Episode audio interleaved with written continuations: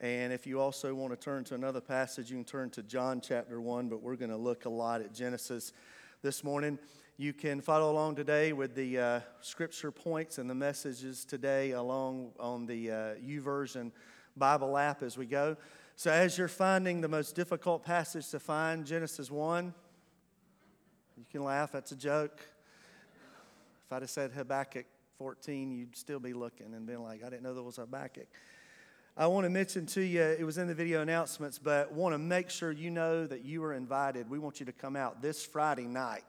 We've not done a July 4th weekend event ever before, but we, we wanted to try it this year. And so Friday night at 7:30 in the five acres behind the Life Center, we're going to have free hamburgers, hot dogs, outdoor movie, bring a lawn chair. We're going to have fireworks at the end of the night some games out there. So it's going to be a great time. And this is one of those events that if there's somebody that you've been thinking about inviting to our church that might not come on a Sunday morning, this is a good event to get them to to get them to meet us and, and just know how friendly we are and what a great place this is, right? Amen. Amen.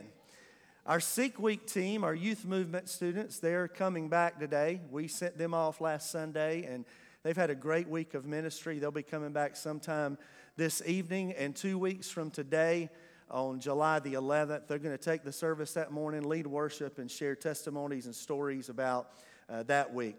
So let's look together this morning at Genesis chapter 1, verse 1. In the beginning, God created the heavens and the earth. Now the earth was formless and empty Darkness was over the surface of the waters, and the Spirit of God was hovering over the waters. Then God said, Let there be light, and there was light. God saw that the light was good, and He separated the light from the darkness. God called the light day, and the darkness He called night. And there was evening, and there was morning the first day. Now I'm going to skip down to verse 26, but between verse 5 and verse 26, we have day two, God creates the atmosphere in the sky. Day three, the land, the seas, the trees, the plants. Day four, the sun, the moon, and the stars. Day five, the fish and the birds. And then we get to day six, land animals and man. And God said, Let us make mankind in our image, in our likeness, so that they may rule over the fish in the sea and the birds in the sky, over the livestock and all the wild animals, and over all the creatures that move along the ground. So God created mankind in his own image. In the image of God, he created them, male and female, he created them. God blessed them and said to them, Be fruitful and increase in number. Fill the earth and subdue it. Rule over the fish in the sea and the birds in the sky and over every living creature that moves on the ground. And God saw all that he made, and it was very good. And there was evening and there was morning, the sixth day. Now, let's fast forward to John chapter 1 and see if any of this kind of sounds like Genesis chapter 1. John said, In the beginning was the Word, and the Word was with God, and the Word was God. He was with God in the beginning. Through him, all things were made. Without him, nothing was made that has been made. In him was life, and that life was the light of all mankind. Can you say amen to the reading of the word? This morning, we're beginning a new message series called Name Calling Understanding Who God Is for You. And we're starting today with the first name, Elohim, the strong creator God. Let's pray. Father, we're so grateful that you have left us your word. God, we thank you for what you say to us through it. I pray that you would anoint me and help me to be able to deliver it in a way today that is theologically sound and correct and will find deep root and lasting fruit in the lives of your people. In Jesus' name we pray. Amen. In business circles today, especially in marketing and advertising, branding has become a buzzword. Branding defined is the promotion of a particular product or company by means of advertising or distinctive design. you know this business will pour millions of dollars into branding every year in the hopes of convincing you, the consumer, that their products and services are valuable.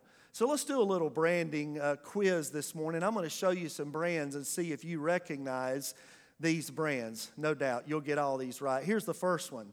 You know that to be what? That's Apple. And when you see that brand, you immediately think effective, creative, cutting edge electronic devices. Look at this one. You know that brand is Nike. You know that those are high quality sports apparel. You probably think of shoes. I think of the greatest basketball player ever to live Michael Jordan, nobody else. And what's that, that's probably not as spiritual as I just tried to make it to be. Um, you see, I have a chip on my shoulder. I'm, I'm from the old school. Uh, and Nike's slogan is what, y'all? Just do it. You know it because you know the brand. We can't talk about brands without talking about this brand. When you see this brand, you think about excellent customer service. You think uh, delicious fast food. You think about a Christian based company who stands up for what they believe in. And and so I don't cause a riot in the house of God today. I put both these brands on the same page. So we'll just put both of these up here. And whichever one you drive, we'll call it the strongest, most dependable, longest lasting truck on the market today. All right? So everybody is taken care of with that. In 2015, our church went through a branding process and we branded ourselves, and you're familiar with this brand. This is our brand, and we created this uh, slogan, Welcome Home. I like to say, and I don't back down from it, that we were the only people I'd ever heard of who were saying welcome home, and then everybody started saying welcome home. So I told Josh, man, we could have been multimillionaires if we'd have just uh, taken that thing and branded it ourselves. But over the last six years, that phrase, welcome home, has become a part of the DNA of our church, right?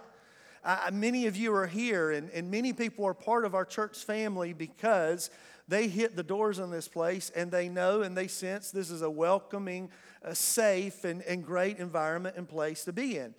But the ultimate goal of any brand is that you, the consumer, that me, the consumer, link high quality and a positive association with that name, that product, or that brand. Ultimately, because your brand is your identity, it's your reputation, it's the perception that others have about you. In other words, your name matters. It matters so much that men and women and companies will actually trademark their names and register their, their names, their logos, and their brands to prevent unauthorized use of them. So, as we begin this new series called Name Calling, Understanding Who God Is for You, we're going to get to know God through the discovery of His names, and they are many, and we won't be able to hit them all but we're going to choose some of the high points over the next several weeks, and we're going to find out something. We're going to find out that God has branded His names. His names aren't merely words, rather, a substance lies behind each word. Attached to each name of God is a set of characteristics and qualities and promises and meanings. And unless you and I know and fully understand these things, we'll run the risk of, of not accessing and utilizing them the way God has designed. So let me give a disclaimer this morning. Certainly, in one message or a series of messages, or if we decided to spend five years on this, we still won't scratch the surface to be able to describe how big, awesome, and great our amazing God is. Amen? And I'll probably say this already later in the message, but I want to tell you, I don't want to serve a God that I can understand. I don't want to serve a God that I can put in a box. I want a God that's above me and beyond me. Anybody else? So today we're going to start with the first name of God, and this is his introductory name, the first name that we find in Scripture. In Genesis 1 and 1, we see, in the beginning, God created the heavens and the earth. That first name we're going to look at today is the name Elohim. when you see God right there in the, as the fourth word in all scripture, the Hebrews would have written that in their language as Elohim. You see, when you and I are reading our Bible, especially the Old Testament, we'll see God in many places and we'll see Lord in small letters in all caps. And that word certainly describes the one true, only living God. But when you dig deeper into the scriptures, you'll find out that the Hebrews use specific words to describe the nature and actions of God. That name Elohim, the first two letters, El, mean the strong one. So each time you see the word God in Genesis 1, through the beginning of chapter 2, every time you read God, you're referring, the, the, the, the, scripture is referring to Elohim, the strong creator God. That form of the word, of, of the name God, comes over 2,500 times in the Old Testament. I'm going to use several resources throughout this series, but today I'm using uh, quite a bit from a book by Tony Evans called The Power of God's Names. And I want you to hear what Dr. Evans says about this introduction that God makes of himself. He says that one line at the beginning of time reveals a deep character quality of God, Creator. It's God's introduction his prelude. It's the first impression of himself that he offers to his creation. In essence, God says, Hello, I am Elohim. Do you like that? Boy, that's good. And by identifying God as the creator, what was happening is the Hebrews were making a crucial distinction between the God of Israel and the God gods, little g, of other nations. Because all throughout the Old Testament, they had to talk about their God, big G, and that's the reason why there's so many distinctive names for God, because they were trying to show all those nations around them who had other little g gods how great and personal and specific their God is. So in Genesis 1 1, we get our first impression of God. How many of you would say that first impressions are lasting impressions? Don't first impressions mean something? You probably remember the first time you met your spouse or your, your in laws or a certain person and that connection that you have with them. So let's ask this question today Why did God choose to introduce himself to us and say, Hello, I am Elohim, the strong creator God? Well, one of the primary reasons could be that he wants us to recognize that he is transcendent. That's the first thing I want you to understand today about Elohim. He is transcendent, which means he is distinct from his creation. See, God isn't blended or integrated into his creation. God is not a tree. God is not a lake. God is not the mountains. God is not an eagle. As beautiful and amazing as those are, he is distinct from his creation. Watch this, because God existed before his creation. Genesis 1 1 says, In the beginning, Elohim created the heavens and the earth. So logic says, which, I mean, logic is out to lunch in our nation right now. Anybody agree?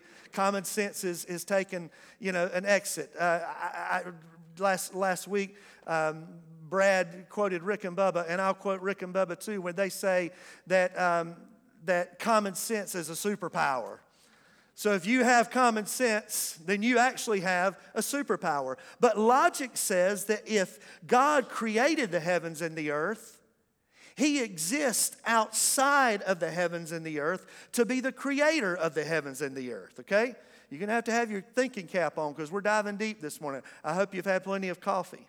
Therefore, rather than being a part of creation, God is above and outside of his creation. Now, specifically, Elohim, the strong creator God, is transcendent. He's distinct from his creation, as you can see on the screen, from three key components of creation time, space, and matter.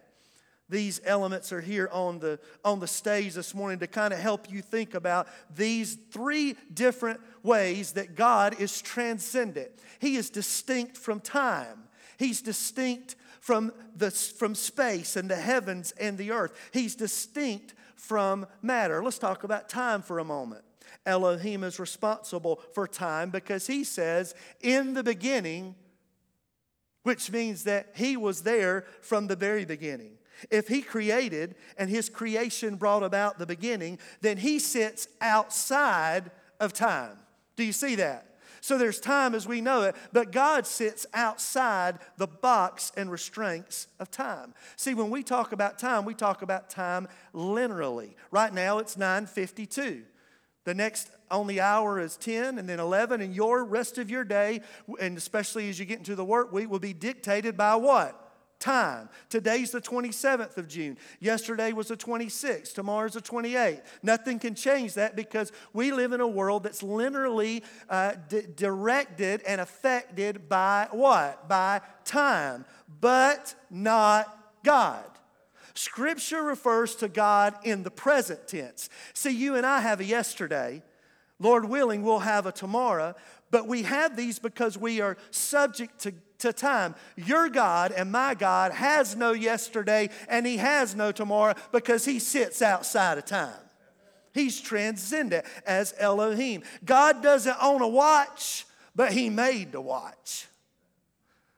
He's not only transcendent, distinct from time, he's distinct from space. He's responsible for space. So when you see this globe this morning, don't just think the, the earth, but think all of space. We're told on day one that Elohim created the heavens and the earth. That means that he predated his creation. He came before everything that he's made, both the heavens and the earth. Before he created man, he had to create a location. Do you see that? And so he had to create a space in which man would exist. And in order for God to create that space, he had to sit outside of it in order to create it. You and I only know and experience and think about the heavens and the earth. We can't comprehend anything beyond it because we exist in this space, but God is transcendent. As Elohim, He sits outside of the space of heaven and, in, and earth. God transcends not only time and space, but God also transcends matter. Matter is the substance of everything that we have. Matter refers to the physical components of the universe. Everything that's here on earth, every product you use, the car you drive, the clothes you wear, the house you live in, this church, the list goes on and on, is made up of matter. And listen, even though man is incredibly intelligent and invented, man has never created anything that God did not make first.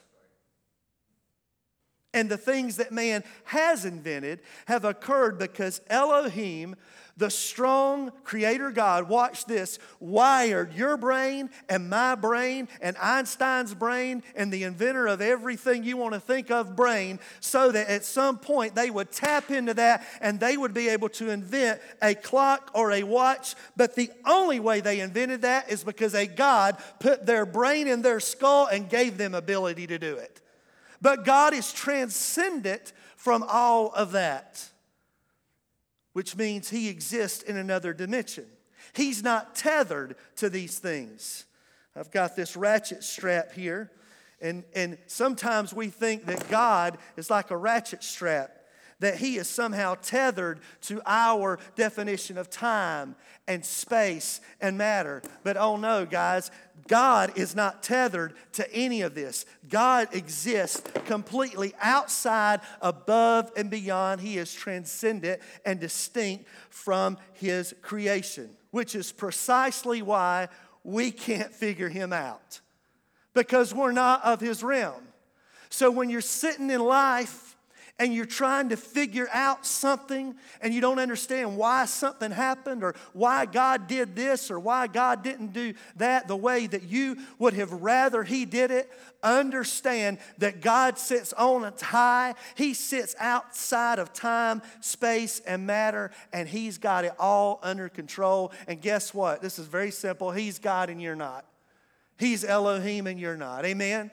So, Elohim, number one, is transcendent. Secondly, we said Elohim created the heavens and the earth and he exists outside of it, but now I'm going to contradict myself. Elohim also fills the heavens and the earth and exists inside of time, space, and matter. All right? Y'all, y'all, your brain's going to get brain cramp here in a minute, okay? Hang, hang there with me. Because here, here it is God is omnipresent. That's the second thing I want you to see. Even though he's transcendent, God is also omnipresent. He's immanently everywhere. He's present at the same time in all places. Listen to what God says about himself in Jeremiah 23. Who can hide in secret places so that I cannot see them, declares the Lord?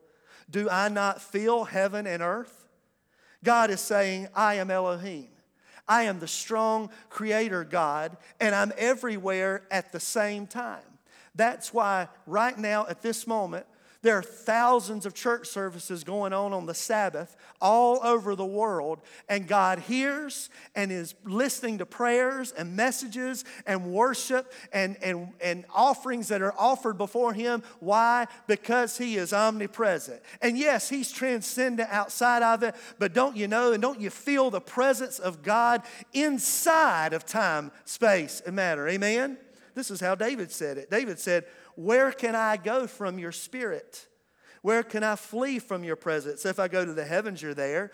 If I make my bed in the depths, you're there. If I rise on the wings of the dawn, if I settle on the far side of the sea, even there your hand will guide me, your right hand will hold me fast. If I say, Surely the darkness will hide me, and the light become night around me, even the darkness will not be dark to you. The night will shine like the day, for darkness is as light to you. David says, No matter where I'm at, no matter what season of life I'm in, God sees right where I am. David says there's no place to hide, there's no place to run, and that's a good thing. Amen? So, he sits outside of it. He's not tethered to it, but still, because God is spirit, and those Jesus said who worship him worship him in spirit and in truth. He sits outside of it while being a full occupant inside of all of it. Everybody do this. Okay, I, am trying. You, y'all are looking at me like a cow looking at a new gate. Okay, I, I think hopefully this is getting in. This is deep. Okay, this is deep. All right, you guys are going to get it.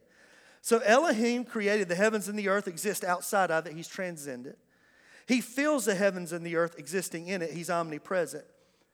And here's the next thing we want to see. See, now, when we get to this point in trying to figure out, okay, God is omnipresent, then what we try to do is we try to create a box that we can fit Him inside of so we can understand.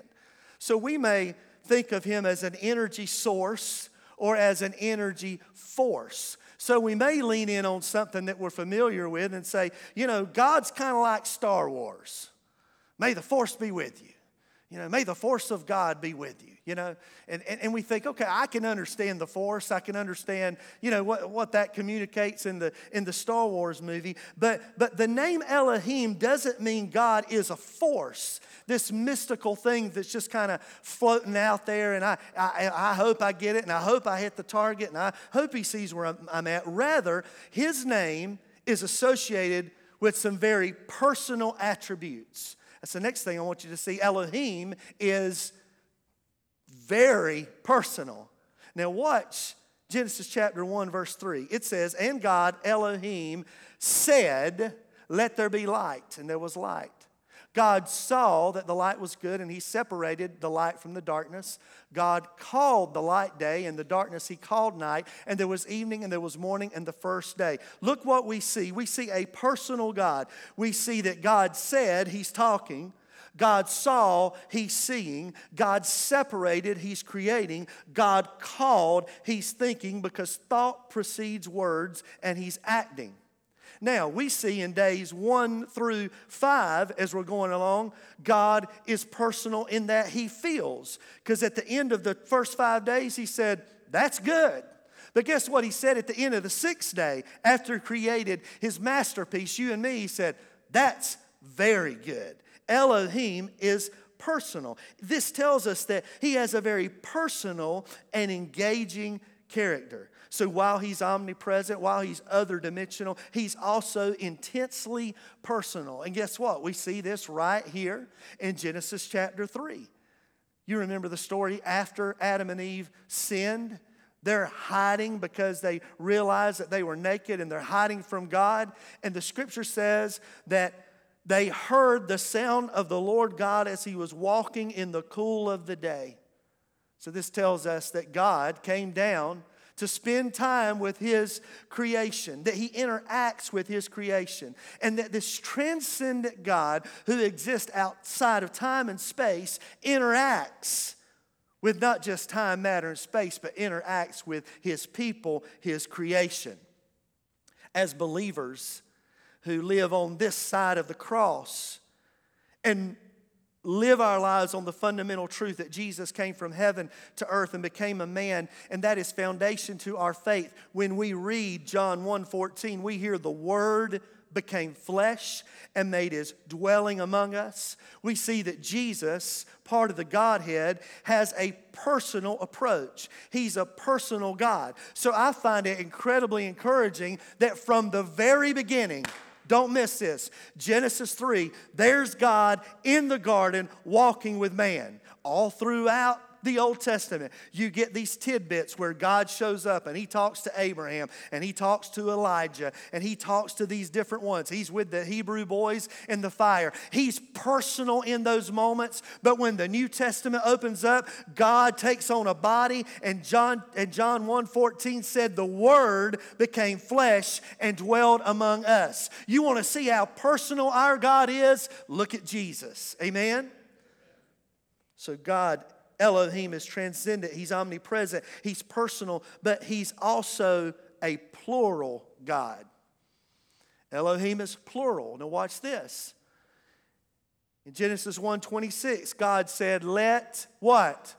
Us make mankind in our image, in our likeness, so that they may rule over the fish in the sea, and the birds in the sky, and the livestock, and all the wild animals, and all the creatures that move along the ground. So, so God created mankind. Now we've got a shift in his own image. In the image of God, he created them. Male and, female, male and female, he created them. So scripture uses both plural, us, our, our, and singular pronouns, his, when referring to Elohim. Thus, God is a plural being, although he exists as one God.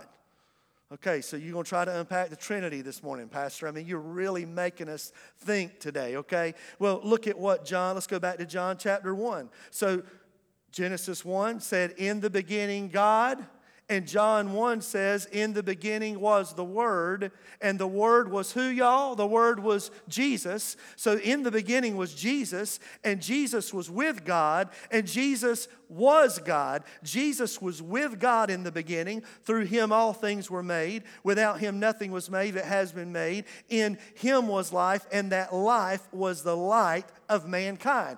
There, John tells us that Jesus was sitting right there when God spoke everything in existence, co creator.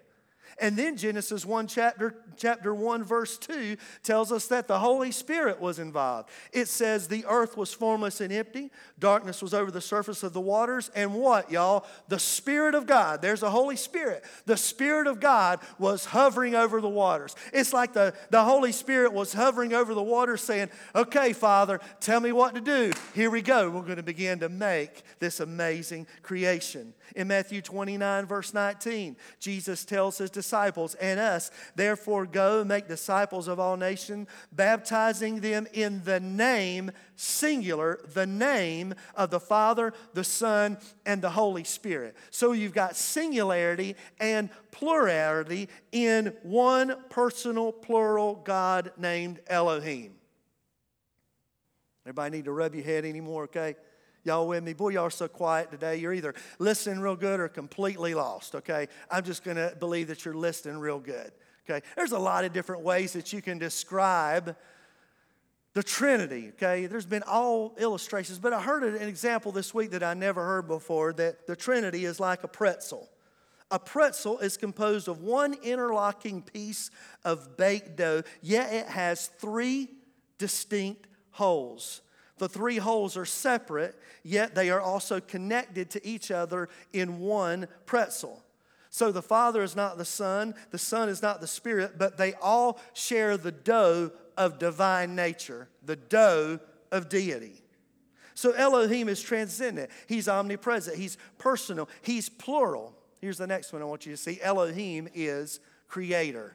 Now, this almost seems redundant because we've said that Elohim means the strong creator God, but let's unpack a little bit of this, this meaning of creator this morning. God identifies himself as Elohim the creator 35 times at the start of Scripture. It's the only name he uses that the Hebrews used in Scripture from Genesis 1 1 to Genesis 2 3. And perhaps God uses this name from the outset so often because He wants us to understand His creative power. The literal translation of Elohim is strong one. It has to do with God's sovereignty and authority. So when I think about God's creative power as creator, I realize He is strong and He is mighty. Hebrews 11, verse 3 said, By faith, we understand that the entire universe was formed at God's command. That what we now see did not come from anything that can be seen. How strong and mighty is Elohim, the strong creator God? He is so strong and mighty that the entire universe was formed at God's spoken command. He didn't even have to get up to do it, he just spoke and it happened. And not only did he speak and it happened, the writer of Hebrews said that he made it, he made everything that is from something out of nothing. He didn't use any raw material. God created the heavens and the earth. Now, Dr. Tony Evans said it like this He said, What that means is that all the world is religious. Since God created everything, listen, his fingerprints are on everything. That's the reason why people want to promote evolutionism rather than creationism, is because they want to remove those fingerprints. It's not just about evolution versus creation, it's about not having to deal with his fingerprints. Because if you say there is no God who created anything, then I don't have to deal with that God. I don't have to deal with a God who speaks and a God who is there and a God who created me. If it all just happened, then it's, then it's no big deal. Evolution says nobody used nothing to create everything, so we don't have to deal with a creator. But can I tell you today, you can't have a watch without a watchmaker. You can't have a design without a designer. You can't have a painting without a painter. It's elementary school logic. Anybody learn in elementary school cause and effect? If there is an effect, there has to be a cause. And for the person who said, well, it was just a big bang, I would agree. God spoke and bang, it happened. Is that all right?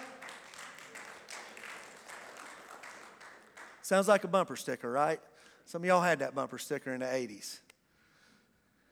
There was a man who was once having a conversation, a Christian man with an atheist. And the atheist was saying to him, Man, I don't understand how you Christians have all these holidays and you, you celebrate all these days. You know, what, what do all these holidays mean? I, I don't have any holidays. And the Christian man looked at him and said, Yeah, man, you, you do have a holiday. Atheists actually have a holiday. He said, I don't have a holiday. He said, Yeah, you do. Your holiday is April 1st, April Fool's Day. Because Psalm 14, 1 says, The fool says in his heart, There is no God. Dr. Tony Evans said to be godless means you have to be a fool or have gone to college first. I like that. I saw this pop up a few weeks ago on my Facebook page and I wanted to save it and show you this. This graphic that says atheist logic. This sandcastle came up by chance after millions of years of erosion. We're laughing because we're like, it's funny. It's humorous to think about that there could be a creation without a creator. But I want you to think about something. We live in a broken, sinful world. We live in a world where people do not want to admit their sin. And see, if I can, if I can remove the fingerprints of God on everything and there's not a creator, then I don't have to deal with my sin I don't have to deal with anything in this world, in this word. Why do you think right now, as our nation celebrates Pride Month, and it's everywhere, like I've never seen it before, you can't turn on the Disney Channel without getting Pride Month. It's almost over, y'all. But it's really sad when you think about it because what you have in an LGBTQ plus world and the other day on ESPN, I saw somebody who said those letters and added a few more. And I'm like, how many more letters can we add to this? It makes sense. Because what do we say? What do we call all that? Gender confusion. Of course, we're confused.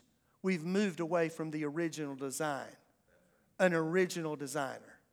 Are there people out there who are hurt and broken? and need the love of Christ? Absolutely. They need us, and Lord help me to be more loving than I am frustrated over the whole thing. Because it's somewhere in, that, in their story, something happened that caused them to lean or look in that direction. But make no mistake, Genesis chapter 1 is very clear that God created man and woman and said, Get after it populate the world, and make this thing happen. But when we get outside of the boundaries of God's Word, then it's so easy for us to get our own thinking and our own logic in place. And Scripture even says, y'all, I've told you so many times before, there's an answer for everything in that book. Your Bible says that the God of this age has blinded the minds of unbelievers so they can't see it. We just live in a culture and a time where there are so many people who, more people are blinded than we've ever seen before. God, help us as the church to be light, to be salt, and to love them as Jesus would. Love the sinner, not the sin. God, help us to be as Jesus was. Go and sin no more. Amen. So we've said Elohim is transcendent, he's omnipresent, he's personal, he's plural, he's creator. And here's the last one I want you to see is Jack, you give me a little music here to, to bring this to a close. Elohim is restorer. Now, if you didn't think your mind was blown, get ready. Some theologians believe that in Genesis 1, chapter 2, I'm sorry, chapter 1, verse 2, we have a very interesting thing that happens. Genesis 1 1, in the beginning, God created the heavens and the earth. In Genesis 1 2, the earth was formless and without void, and darkness was over the surface of the deep, and the Spirit of God was moving over the surface of the waters. Those two words in verse 2, formless and empty, formless and void are the Hebrew words tohu wobohu, which means a waste or a garbage dump. Now, Scripture tells us in Isaiah that God created the heavens and the earth, He established it. He didn't create it as a waste place. So, there are some theologians out there that believe that verse 2 actually speaks to what Isaiah 14 and Ezekiel 28 tells us is the moment in time when God kicked Satan out of heaven. That in verse 1, God created the heavens and the earth. And between verse 1 and verse 2, Satan rebels. God kicks him and a third of the angels to the earth, and that is when the earth becomes formless and empty. Because garbage has been thrown on the earth in the form of Satan and the third of his angels. But watch what verse 3 says. The Spirit of the Lord was hovering over the waters, and God said, Let there be light. And in a place that was a garbage dump, according to the Hebrew translation of formless and void, there was light. God, the Creator, is already in verse 2 the restorer. He's bringing order out of chaos. That's why you need to know the name Elohim. Because not only can He create something out of nothing, He can restore the things that the enemy comes into our lives and destroys. He can restore those lives and those minds of, of people who are, the scripture says, have been given over to a reprobate mind your loved ones and your sons and daughters and grandsons and granddaughters and those who you know are away from God, they can come back to Him because not only did He create them, He can restore what He wants to see happen in Him. The kind of God who can create is the kind of God who can recreate. What did Paul say? He said, Therefore, if anyone is in Christ, anybody in Christ today, Rankin Church of God, oh, three people, Anybody in Christ today, you are a new creation. The old is gone, the new has come. Elohim is such a strong God that not only does he create, but he recreates. Listen to what Jesus says in his conversation with Nicodemus. He says, Very truly I tell you, no one can see the kingdom of God unless you are what? Born again born a second time. You were, cre- see, see, there's create and recreate. See, God created us, but because of Adam and Eve, we are born with a sin nature, but God recreates through the sacrifice, the life, death, and hallelujah, the resurrection of Jesus, so that you and I can be recreated and born again. And if God can do it in a universe, He can do it in your life. Oh, don't ever stop. Hey, just stop and think sometimes when things get overwhelmed, you need to go back to one verse Genesis 1 1. In the beginning, a transcendent God created and spoke the heavens and the earth. And if He can do that in a word, what can He do in your life? What can He do in my life? Elohim is transcendent, omnipresent, personal, plural, creator, and restorer. So we're just scratching the surface today on this series. But I want to close with this thought.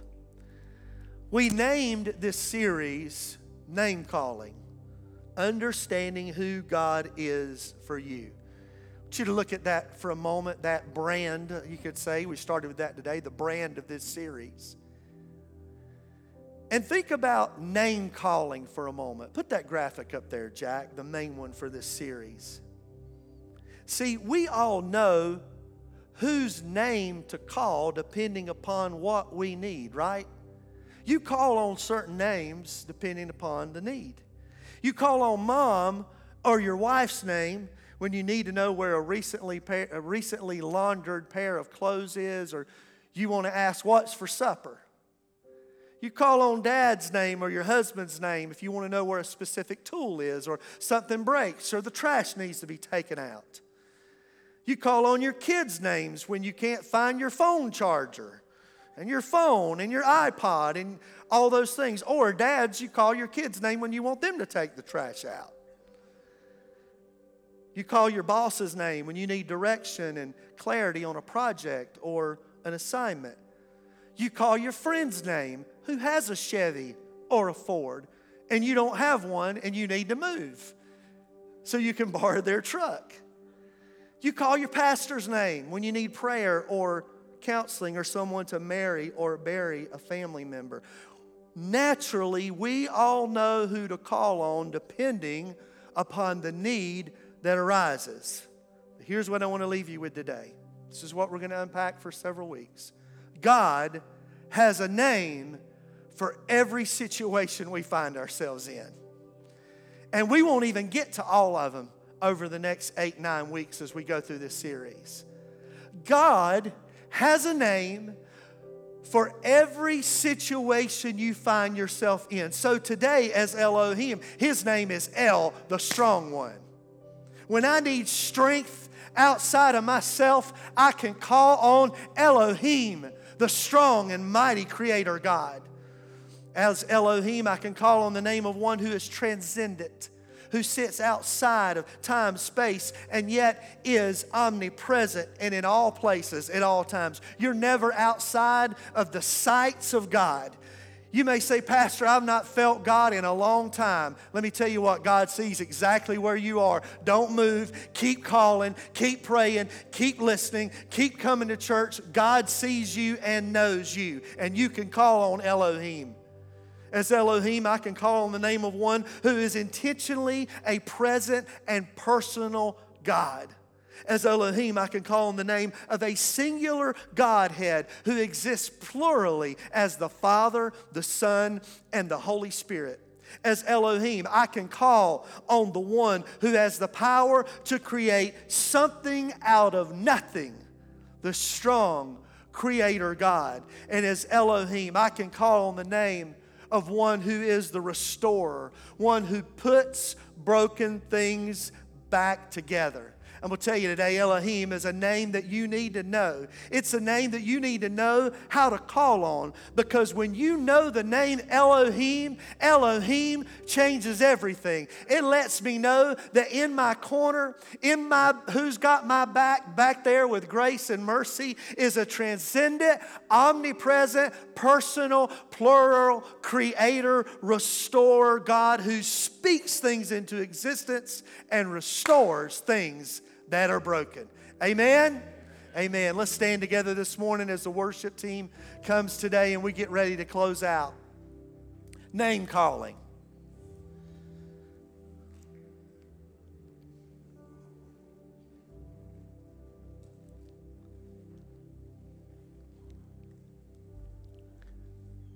Who you going to call? I know what somebody's thinking Ghostbusters people in the 80s, right? Today, just gave you the first one. Who are you going to call when you need strong, mighty God, Elohim? Who are you going to call when you need somebody to step into that situation and you feel alone and depressed and isolated? The omnipresent Elohim. Who are you going to call when you need somebody to create something out of nothing? God, I need a job. God, I need provision. There's nothing here, but I need something. I can call on Elohim. Who are you going to call when you pray over your kids and your family and relationships in your marriage? Elohim is a restorer. I can call on the name of Elohim. Amen. So here's what I want us to do this morning. We're going to transition to some, some live music and sing a song this morning that we all know. And as we sing this song this morning and we begin to declare the praises of God in this place, I want us to listen and I want us to worship together. And as we do, whatever that situation that is before you today, that you need to call on the name of God, Jesus said, Come to me, all you who are burdened and weary and heavy laden, and I will give you rest. How great is our God? Sing with me, how great. Come on, church, sing is it. our God, and all will see how great, how great is our God. Say that again. How great is our God? How great.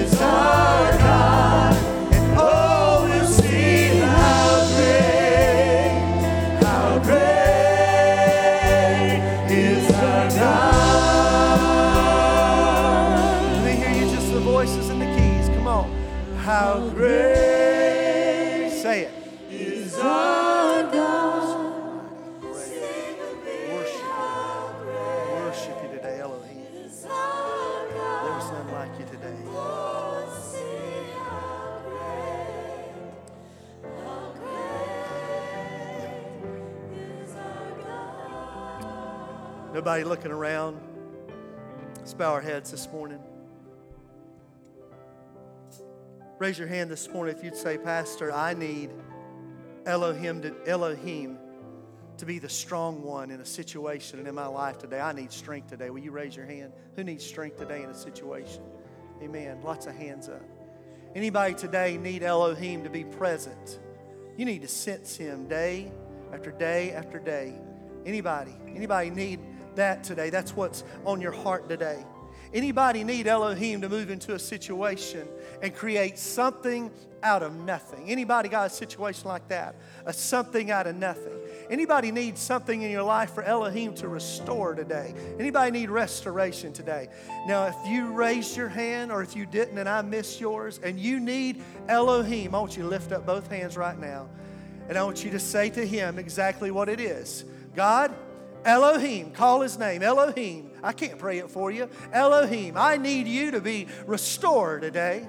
I need you to be creator today. I need you to be strong today. I invite you to be omnipresent in my life, in my situation today. God, Elohim, we look to you this morning. And because you're omnipotent, because you sit up high and look down low, you see us. You see every life. You see every hand. You know every heart.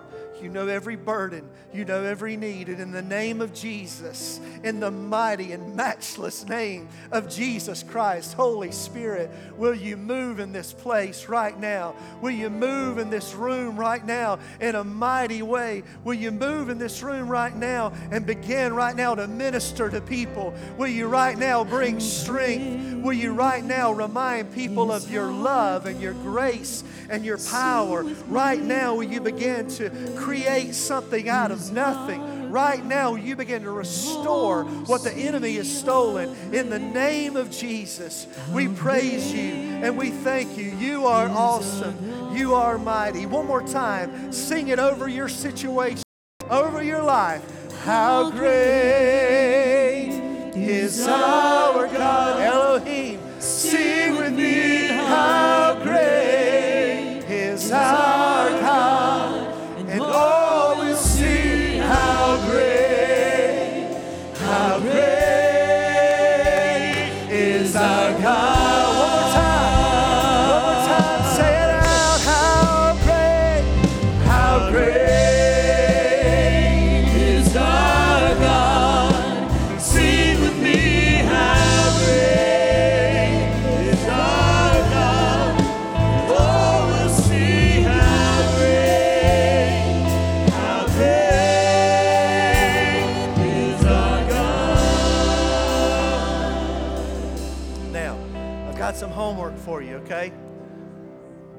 combine the last message series and this message series, okay? Can, can we do that? Absolutely.